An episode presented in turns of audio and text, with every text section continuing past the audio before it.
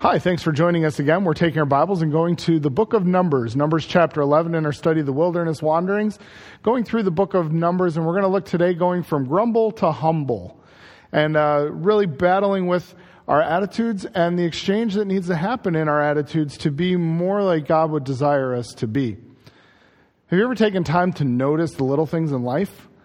You know, sometimes we, we get so focused on the big that we, we miss some of the small. And sometimes that, that happens even with our attitudes, with our sin life and our, our sin nature and the struggles that we have. And I think grumbling, it never really gets the attention that, that it deserves. It is a problem.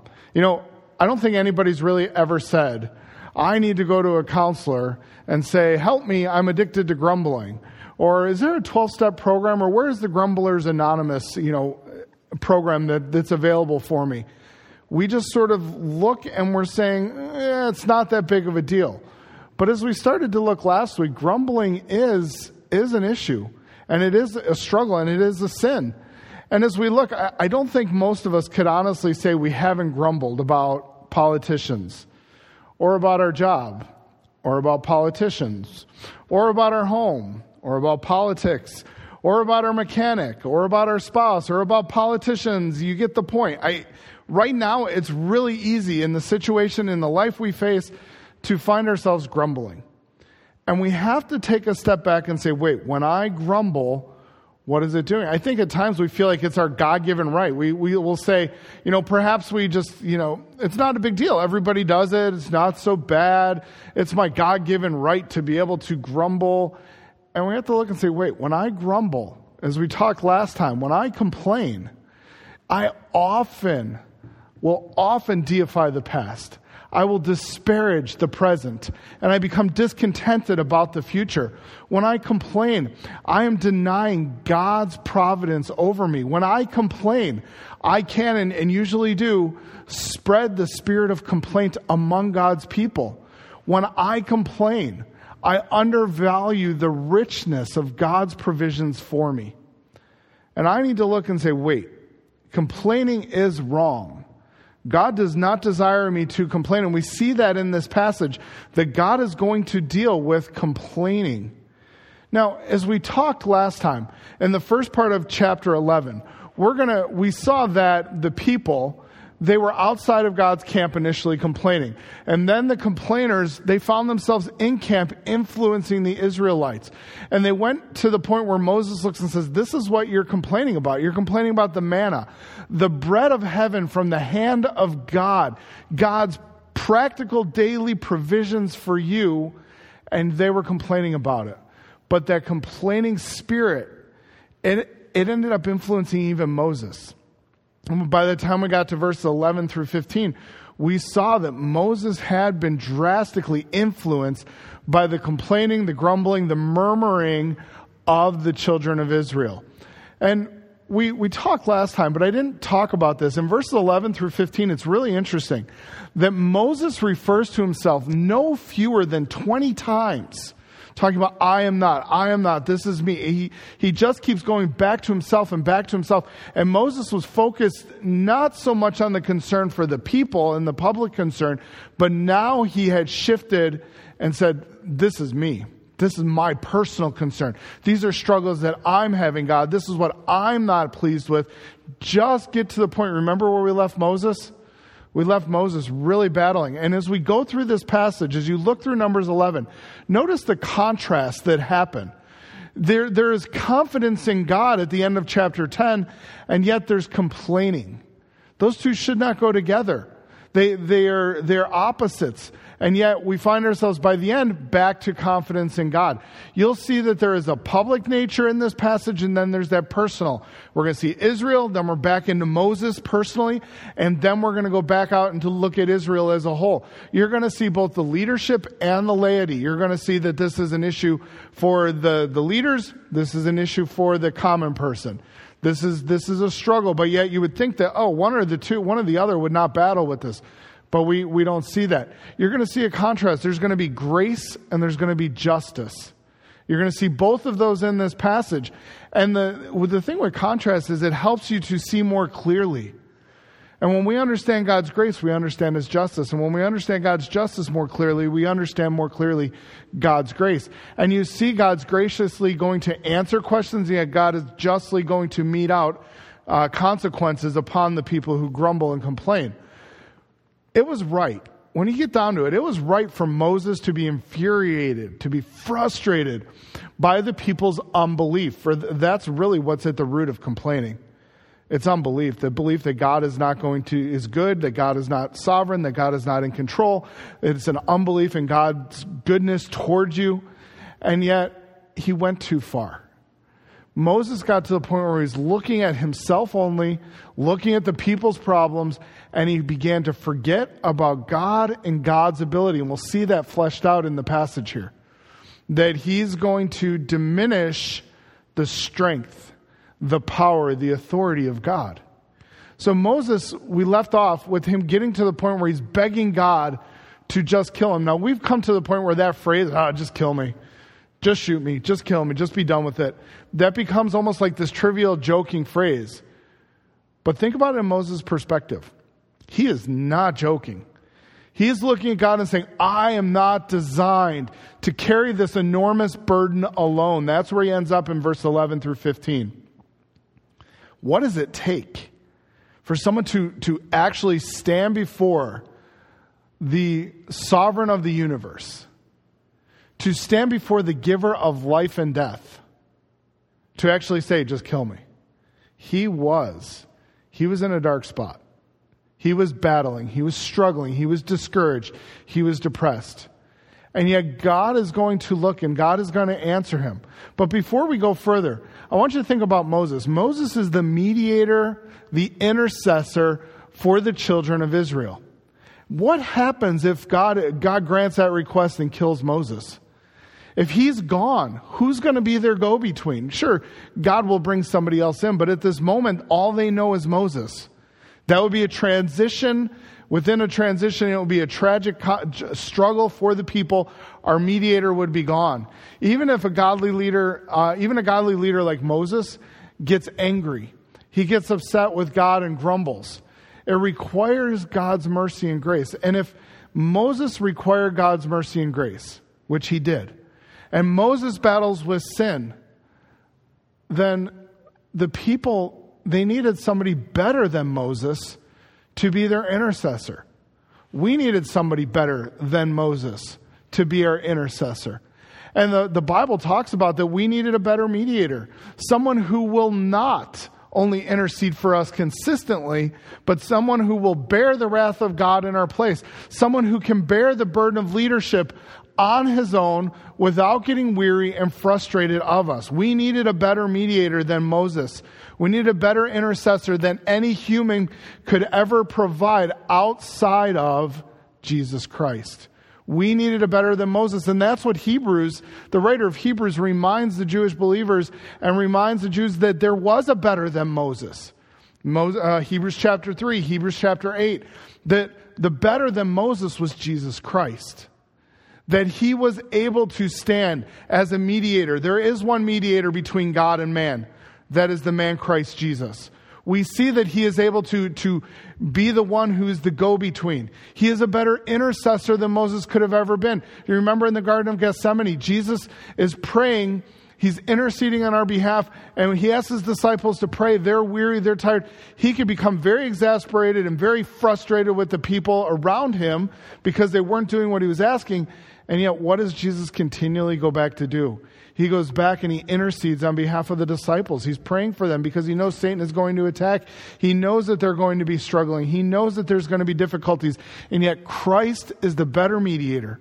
Christ is the better intercessor than Moses. And I'm so thankful that we have him to put our faith and trust in, not a human being, just a, a normal man that we would have to trust in to be our mediator we have the greatest intercessor, the greatest mediator that could ever be. That is Jesus Christ.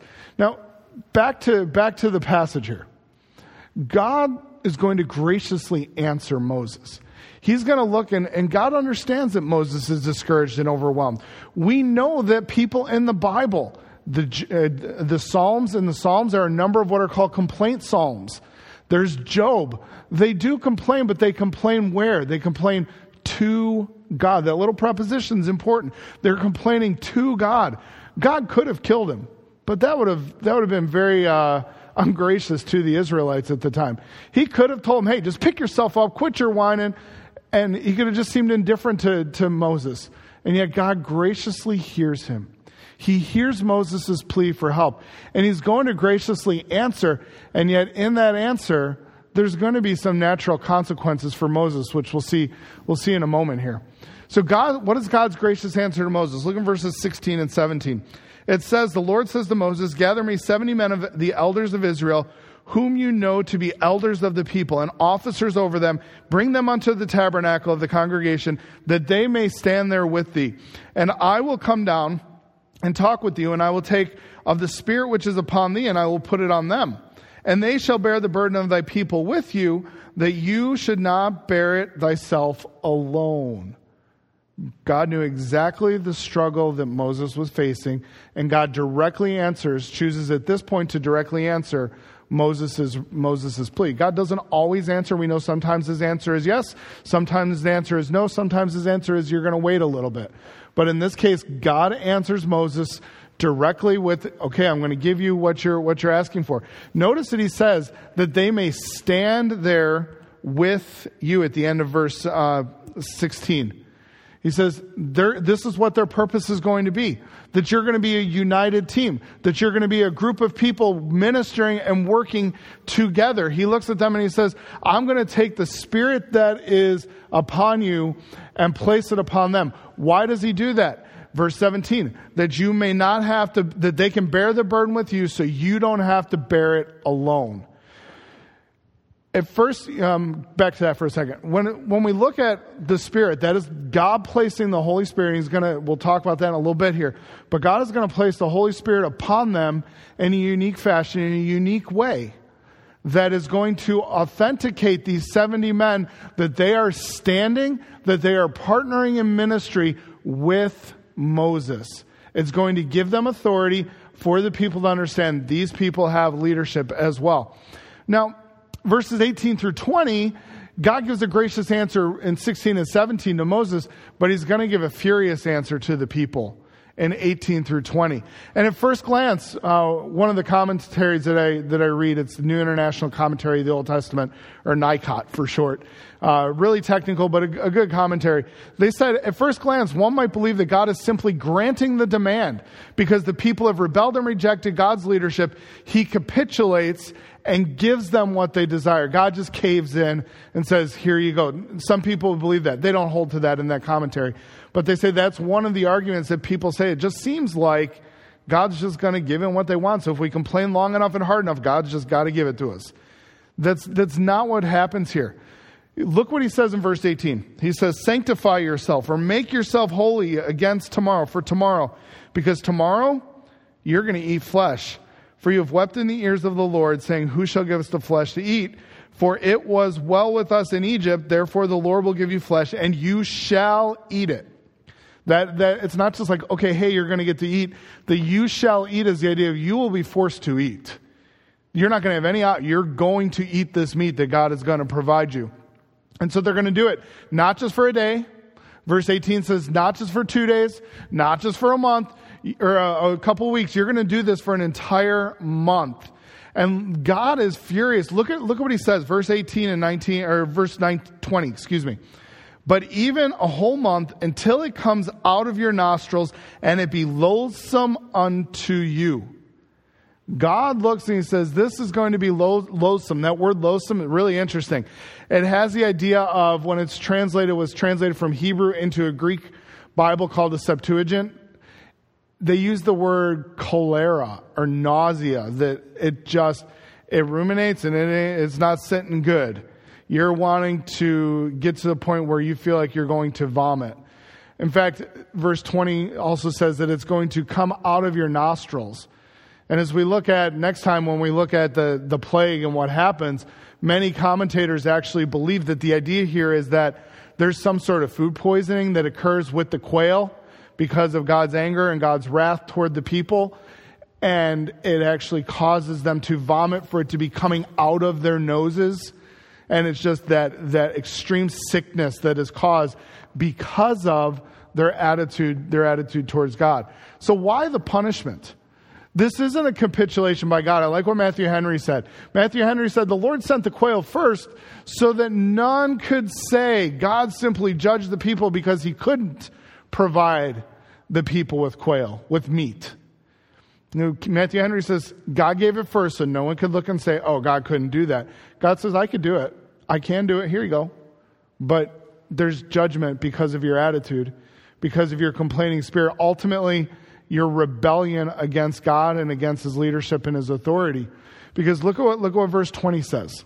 Verse 20 says, Because that you have despised or rejected the Lord which is among you, which is at your center, is the word that's used there, among you. That he is in the midst, that he is present, that he is not only present, but he is providing. We've been talking about those the presence, the provisions of God, his protection, that he was there. Why is he in the midst? He's there to lead them to the land of promise. He's there to provide for their daily needs. They complained about the providential leading of God. He's, they say, Why came, they wept before him, saying, Why came we forth out of Egypt? In other words, why'd you lead us here, God? And there is this rebellious heart attitude toward God Himself. It wasn't just simply because, man, we just would like to try something a little bit different than manna. It was because when it got down to the core heart attitude of these individuals, it was rebellion against God, rejection against His leadership, and they were, they were pushing back against the one who was trying to lead them to something far greater. But why the difference response? At least that's a question I wanted to ask. I don't know if you're asking why Moses complained. Why, why does he get what seems like a blessing, and why do the children of Israel, why are they going to get a plague? Well, when we look at Moses, Moses had taken his complaint to the Lord, whereas the people of God, the ones in the camp, they had only complained about the Lord to other people, to themselves. They weren't going to God and saying, God, this is what we long for. God, this is what we see. God, this is the struggles we have. We see that with the Psalms.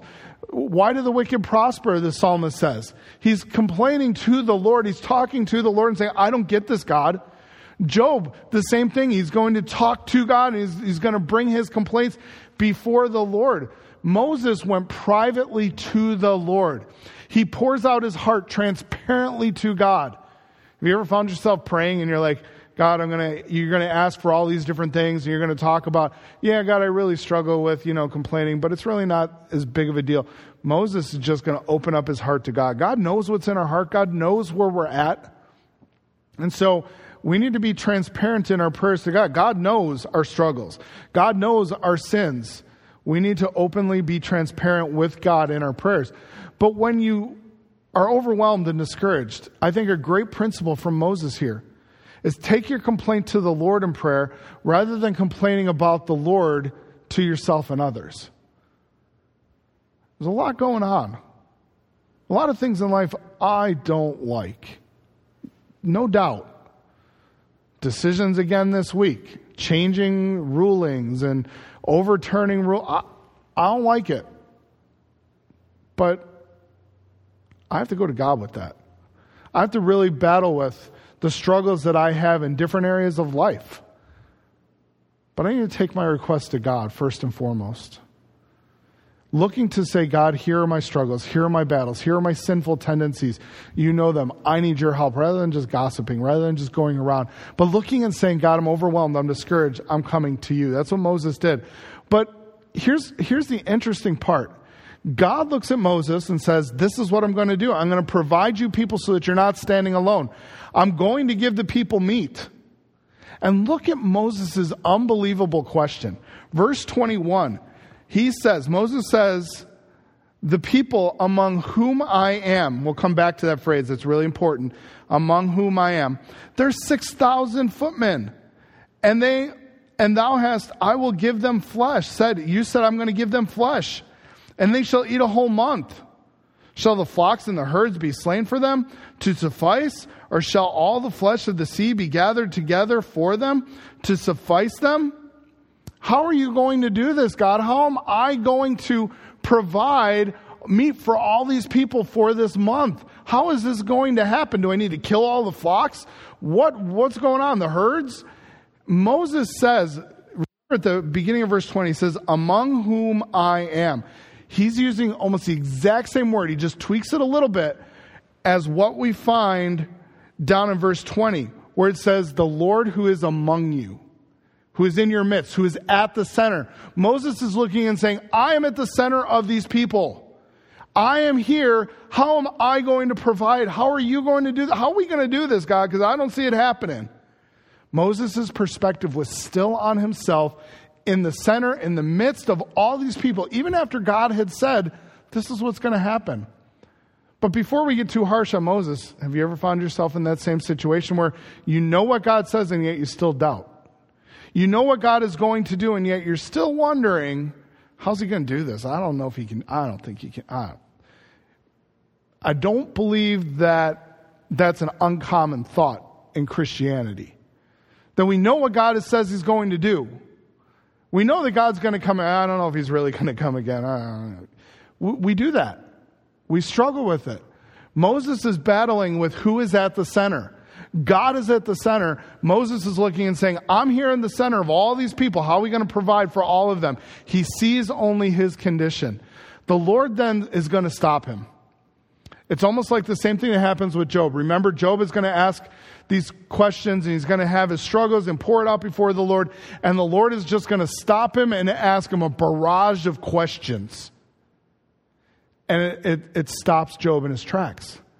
Well, the same thing is going to happen here with Moses, except the Lord's going to use one question and he's going to use a statement to stop him. He says in verse 22, the Lord says to Moses, Is the Lord's hand waxed short? That's what our King James says uh, a better translation or an updated understanding of the word is that is the Lord's hand cut short. Now remember, the hand of the Lord was a symbol of his strength. Are you saying that God's not strong enough, Moses, to provide?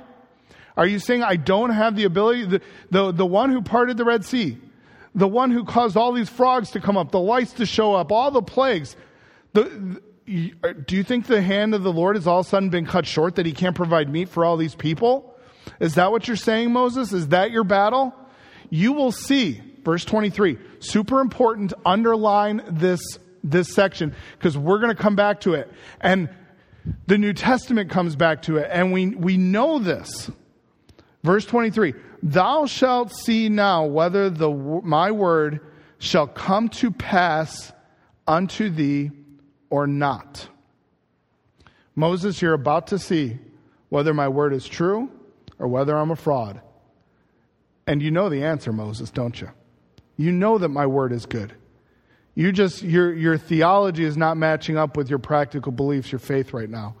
You know what you're supposed to say. You know what you believe, and yet you're battling with it. We're doing the same thing. We know that God is in control, and yet we look around and go, God, are you in control? I don't, I don't, can this really be happening?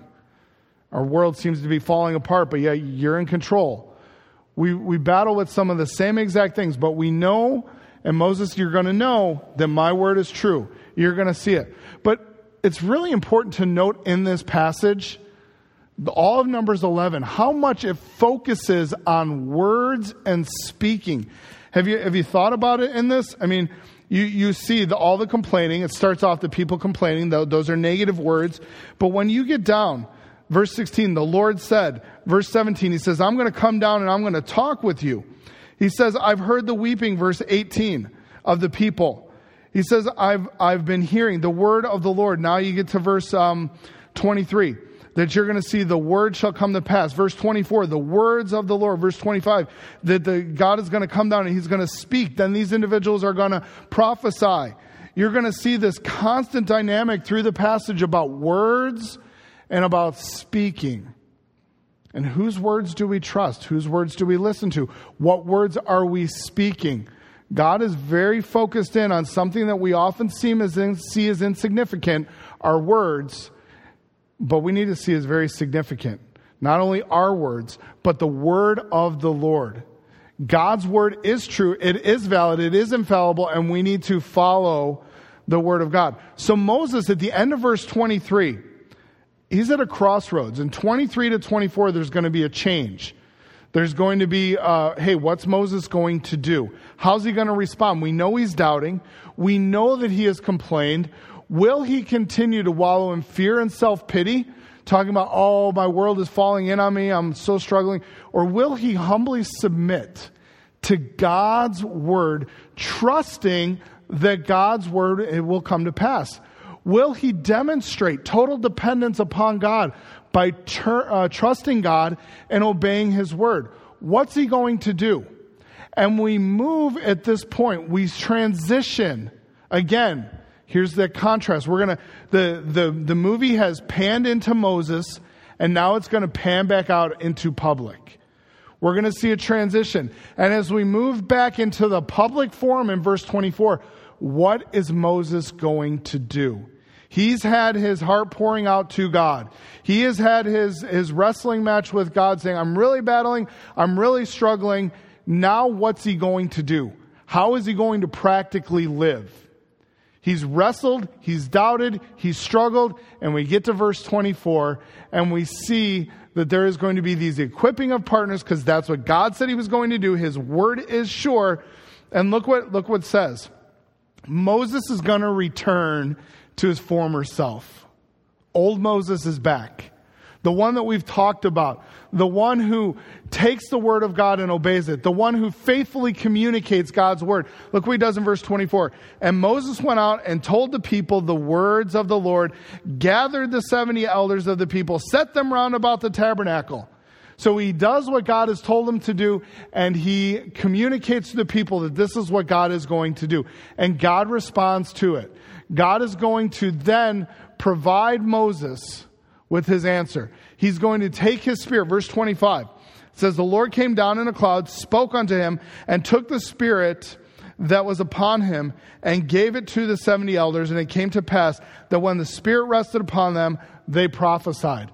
So we have the Lord equipping these men by the Holy Spirit to lead with Moses, to be in a position to be considered prophets, to be ones who the people could look to for authority, for direction, for answers, for intercession. These men were going to help Moses to carry the burden so that he did not have to do it alone. They prophesied, it says, or literally, they acted like a prophet. They acted in a way that credited them before the people as a prophet. What that was, the text doesn't tell us. What happened, we don't exactly know, but we know this that the people recognized these individuals as being uniquely gifted by God, being placed in a position of leadership, and that God's stamp of approval was placed upon them. Now, at the end of that verse, in verse 25, you're going to see that there's, there's a phrase in the King James that says, and they do not, there did, they did not cease in verse 25 there. It's a, it's a rough translation uh, because if they did not cease prophesying, that meant that for the rest of their life, the Holy Spirit was always upon them. We know that in the Old Testament, the Holy Spirit would come and go. He wasn't consistently upon an individual, but the Spirit of God would come to, for certain tasks, for certain abilities. And we have that. But more importantly, when we look at the Hebrew, when we, the word literally means they did not add. And, and, what the translation, when we take that, that Hebrew word, it means that they did not continue to do so. So, did they cease or did they not continue? What, what it was it? When we look at the, when we look at the text, when we look at the evidence, when we look at all that's happening, uh, it seems to point that this was a time, this was on one occasion only, but it was sufficient enough for the people to know that God had put his divine seal of approval upon these leaders. And so they didn't continue to um, prophesy in the sense of acting, but they had this moment where God says, These men are my men for this position. And God places his authority and his gifting upon them for the leadership in order to do what? To help Moses and ultimately to help the people. That was a gracious gift of God, not only to Moses, but to the people. But with that, we look at an issue that comes up. Something happens. Look at it as the text goes on, verse 26. It says, But there remained two of the men in the camp. The name of one was Eldad, the name of the other Medad, and the Spirit rested upon them. So these two men, for some reason, they weren't at the tabernacle. They were part of the 70, but they weren't at the tabernacle. They were still in the camp. We don't know why, but we know they're not condemned for it. They're not condemned for not being present. In fact, God still blesses them, still puts the Spirit of God upon them, and they begin to prophesy. Verse 26 they prophesied in the camp, and it caused some tension. But it was interesting because this is really huge. It showed that the work of the Spirit could bypass Moses altogether. It, it, it, didn't have to just happen there with Moses, and God could do it anywhere. He could pour out his Spirit on anyone, whenever he wanted, wherever he wanted. This was radical because everything in the camp at this point, everything had been funneled through Moses. Moses was present for everything. And now all of a sudden, Moses is at the tabernacle. There's two people out in the camp, and what's happening? God's pouring out his spirit on them. Not through and not with Moses. There's other individuals who it's happening with. And it causes concern. It, Joshua is going to, to really struggle with this. And it's the first time in Numbers we're introduced to Joshua. He's already been introduced back in Exodus. But this is the first time we, in the book of Numbers, really are introduced. His name's been mentioned, but we really get into Joshua's heart, his heartbeat, his loyalty to Moses. He says, he's basically looking and saying, if the Spirit could descend on anyone, anywhere, then Moses' unique role as the prophetic mediator as the leader of Israel, it could be compromised. And honestly, it was. The sharing of the Spirit and leadership, it necessarily diminished Moses. Moses is no longer the only one you go to. There were others. There were others involved. And so Moses is no longer the only one. He's still at the apex, but he's diminished a little bit. There is a little bit of the judgment of God, the justice of God saying, Moses, this is what you asked for. And the battle is, it's, it's, I don't believe it's a coincidence at all. That from this point on in the book of Numbers, Moses' leadership is going to be in question, and it's going to be a big issue. In fact, chapter 12, when we get into that, that's the issue. It is a huge issue. We're going to see it come up again later on with Korah. We're going to see it come up later on with other individuals. They are going to battle with Moses' leadership. Why? Because now other people have the divine seal of approval. Moses, what says you're the only one? You know, God's obviously working through these people too. Why do we have to follow just you? Why is it just your word? Does God only speak to you, Moses? And so this, this answer to Moses' prayer still has a little bit of judgment to Moses and saying, you, you, you're getting a little bit of what you asked for. Now, we recognize that uh, what was at stake here. Joshua urges Moses for immediate action. He's saying, Moses, you've got to stop these individuals because this is going to be a challenge to your leadership. Notice he says it down in verse uh, 28. Joshua, the son of Nun, the servant of Moses, one of the young men, answered and said, My Lord Moses, forbid them. Stop them from prophesying. This isn't about, this is about you, Moses. Your, cha- your leadership is being challenged. You're the one who we follow. Jo- Joshua is loyal to Moses, and rightfully so. He is God's leader for the people. Mo- Joshua is loyal, and yet he's looking and saying, This is going to cause a problem. Moses, you got to stop them. And so Moses is going to have this great opportunity to remain in the state that he had been in. He could sit there and he could be self focused. He could sit there and he could self, be self preserving or show self preservation. That, uh, you know what, I need to stop them because this is about my leadership, this is about me, this is not about them. He could look and say, It's all about me. He could remain in this self centered wallowing that he's struggling with and going, Oh no, these individuals, they're going to go against me and they're going to rise up against me and there's going to be a coup and I'm going to be in trouble. Moses has a really great ability to remain in the complaining, grumbling state, the concern, the self pity that he had been in. But Moses, in great wisdom, he's back. Wise Moses, the one we love, the one that most of us know, and we're really shocked when we get into seeing where Moses had gone in chapter 11. Wise Moses is back. He's going to respond with great spiritual maturity. Verse number 29, look what he says. Moses is going to say to him, Envious thou for my sake? In other words, Joshua, are you jealous for me? For my leadership? You want me to have this? I, I, I, you know, he's looking and saying, don't, don't be envying for mine. He's going to focus not on his own status, not on his own situation. He's not going to look and say, this is about me. Moses is back. Mo, he's going to say, don't worry about my reputation, Joshua. Even if God becomes or bypasses my leadership altogether and gives all the people gifts of leadership, he's saying that would be a wonderful thing. He, he's got this perspective down. Look, look at the rest of the verse. He says, Would God that all the Lord's people were prophets, and that the Lord would put his spirit upon them. Moses looks and says, Wouldn't it be an amazing thing if God would permanently put his spirit upon people to do ministry for him? What a radical thought. He's like, Wouldn't that be awesome? I would, I would have to wonder what Moses would think about if he walked into churches and he looked and goes, Whoa, whoa, wait a second. The Spirit of God is upon all of these believers? It's not just one or two. You are all able to do the work of the ministry? He's like, wow, I would imagine Moses would probably look and go, wow, you guys must be turning the world upside down for Christ. And yet we look and we have a unique opportunity you fast forward from Moses' wishes to our present day. Believers, we have the Spirit of God upon us. Why?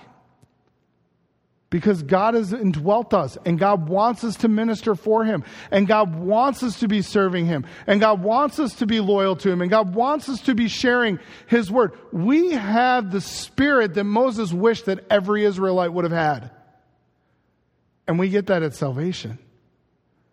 And yet we grieve the Spirit. We don't yield to the Spirit. We complain about what the Spirit is doing. And we live for ourselves. We exalt ourselves against the God who has so graciously given us more than we could ever ask or think. But Moses looks and says, Joshua, this is not a bad thing.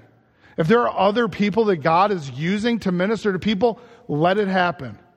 Let it happen. And Moses is so wise in this situation. He focuses not on his status and situation, but rather he focuses on the blessing that God was bringing. Moses focuses on what God was doing, not what Moses wanted done. He looks and says, This is what God is doing, and I'm going to trust in it, and we're going to go with it. This is what God is doing in our world. It's not what I want done, but I've got to trust in it, and I've got to go with it, because God is in control and not art. I've got to follow it. I've got to yield to the Spirit and work in this world. I've got to minister in this world that I live in. I want to look at the blessings that God has brought to me, not complain about all the situations, not complain about all the different hardships and heartaches, but rather, what are some of the blessings that have come through my situation, through my current, our current world situation? We need to look at the blessings and we need to minister because we have the Spirit upon us we need to be ministering and looking and saying, What is God doing? And I'm going to get on board and let's go forward with it. Wise words from Moses. Wise servants of the Lord, I think is a really great principle from this passage. Wise servants of the Lord are not jealous of the gifts of the Spirit that have been given to fellow believers. You have different gifts than I do. And I have different gifts than you do. And Pastor John has different gifts than I do. And Pastor Tony has different gifts than I do. And Pastor Wayne has different gifts than I do. And I can't be jealous of any of them or any of you because of what gifts God given to you. Why? Because I should be excited. I should be joyful if you are using your gifts that God has given to you. Why does He give the gifts? according to 1 Corinthians, according to Ephesians, it's for local church ministry. It's for the body of believers. And if you are using your gifts, if they are using their gifts to minister for the Lord and for His glory, then I should not be jealous that they might be better at something than I am. That they might have a greater ability in an area than I do. I ought to be rejoicing and saying, look at God using them. Look at them using their gifts that God has granted to them for your betterment, for your strength, that you are using your, your gifts to build up one another. We don't be jealous, but rather we look and say, okay, this is what God is doing. And I'm going to be excited about that. Thomas Craddock, he was a, he was a minister in Wales uh, back in the, the 19, early 1900s. And in, while he was ministering there, he was away from his church for a while. And while he was away in their small church, their church experienced a great revival. 800 people came to Christ in a matter of weeks, and yet their pastor was away. So, how's he going to respond? How would I respond? If all of a sudden I leave and everything goes, goes great and just the church, you know, quadruples in size. It was actually more than next. I think they had like 80 people, they said, and then went to 800. How would I respond if I was the pastor? Well, I guess it's my fault. I need to stay away. Look at what Craddock says. Craddock wrote in his journal, he says, We should all rejoice that the Lord has manifested his spirit and is moving amongst his people. It does not matter that I was not there. It only matters that the Lord would be glorified. That's the heart of Moses. That's what Moses said he needed to get back to. That God is in control and what God chooses to do, he's going to do, but he's going to get on board, he's going to be excited, and he's not going to be jealous. That ought to be our heart. When you find that someone else led somebody to Christ, you don't get bitter and say, When's God going to let me lead someone to Christ? You rejoice with them. We rejoice when God does something great and not be jealous. We can't have a spirit of jealousy when it comes to other people's abilities and gifts and their ministering for the Lord. Moses makes a conscious decision in this passage to humbly depend on the word of the Lord. What does he do? He obeys it, verse 24.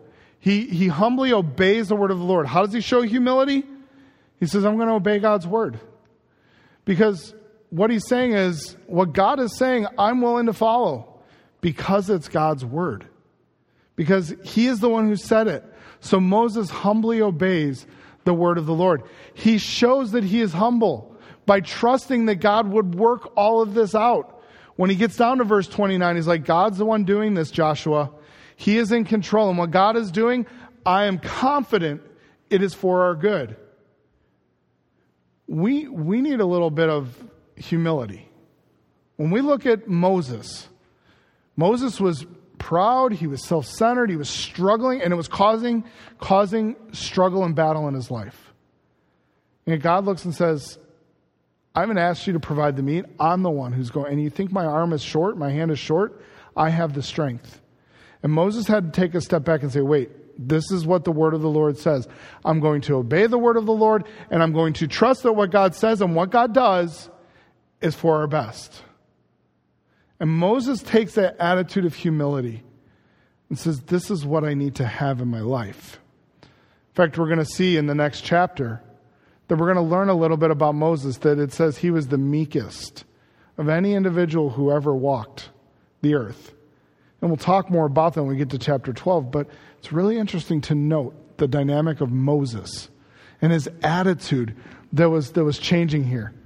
But we talk about this idea. It's okay, he trusts and obey. And we hear it. And you know, the gospel, the old gospel song has it right. That's where we find joy. It's where we find peace and happiness and contentment by trusting and obeying in God. But why do we, tr- we always say you need to trust and obey. You need to, but why do we do it? Why do we trust and obey? Because when we trust and obey, it demonstrates our humility. I am not in control. And if I am not in control, that means that somebody else is. And why do I trust and obey? It demonstrates my uh, humility. It recognizes my authority. Not my personal authority, but rather it humbly submits my personal authority to the one who truly is in authority. It recognizes that God is in control. So when I trust and obey, God, I'm not in control. you are in control. What does it do? It showcases my submission. In other words, it's saying, I'm going to place my will under his control. Why do I trust and obey? Why should you trust and obey? Because when we do, when we humbly submit to God's will, God's words, God's ways, it shows that I am not in control, that God is in control, and I am willing to take my will and submit it to His. That when my will is going contrary to God's will, I need to change my will and I need to place it under God's will. And that's where Moses was at. Moses is looking and saying, I can't do this. I don't want to do it anymore. And God is saying, This is what I have for you, Moses. This is who you are. You are my leader, and I'm going to use you, and I'm going to provide for these people, and I'm going to give you helpers. Are you going to humbly submit and humbly depend on my words and my ways? And Moses does so. He relinquishes his control and gives his control to God. He submits to him, and he allows God's will to take place and recognizing that God is in control. Doesn't it remind you of 1 Peter? The whole passage when I'm reading through this Numbers 11, I'm thinking First Peter because the people did not cast their cares upon God. They were looking at their own circumstances and, and casting it upon themselves and trying to figure it all themselves. But what does Peter say? Therefore, humble yourselves under the what? The mighty hand, the one that's not cut short. He says, casting or place yourself under that mighty, the strong hand of God, that he may do what? That he may exalt you when the time's right casting all of your cares upon Him because He cares for you. That's our God. That is our God that we trust. That is our God that we should be obeying. Our God that we are humbly depending on in the midst of life, in the midst of difficulties, in the midst of the good, in the midst of the bad. We cast our cares, we, we humbly submit to Him, knowing that He is in control. I am not, and I need to submit to His will. Is it time for an exchange?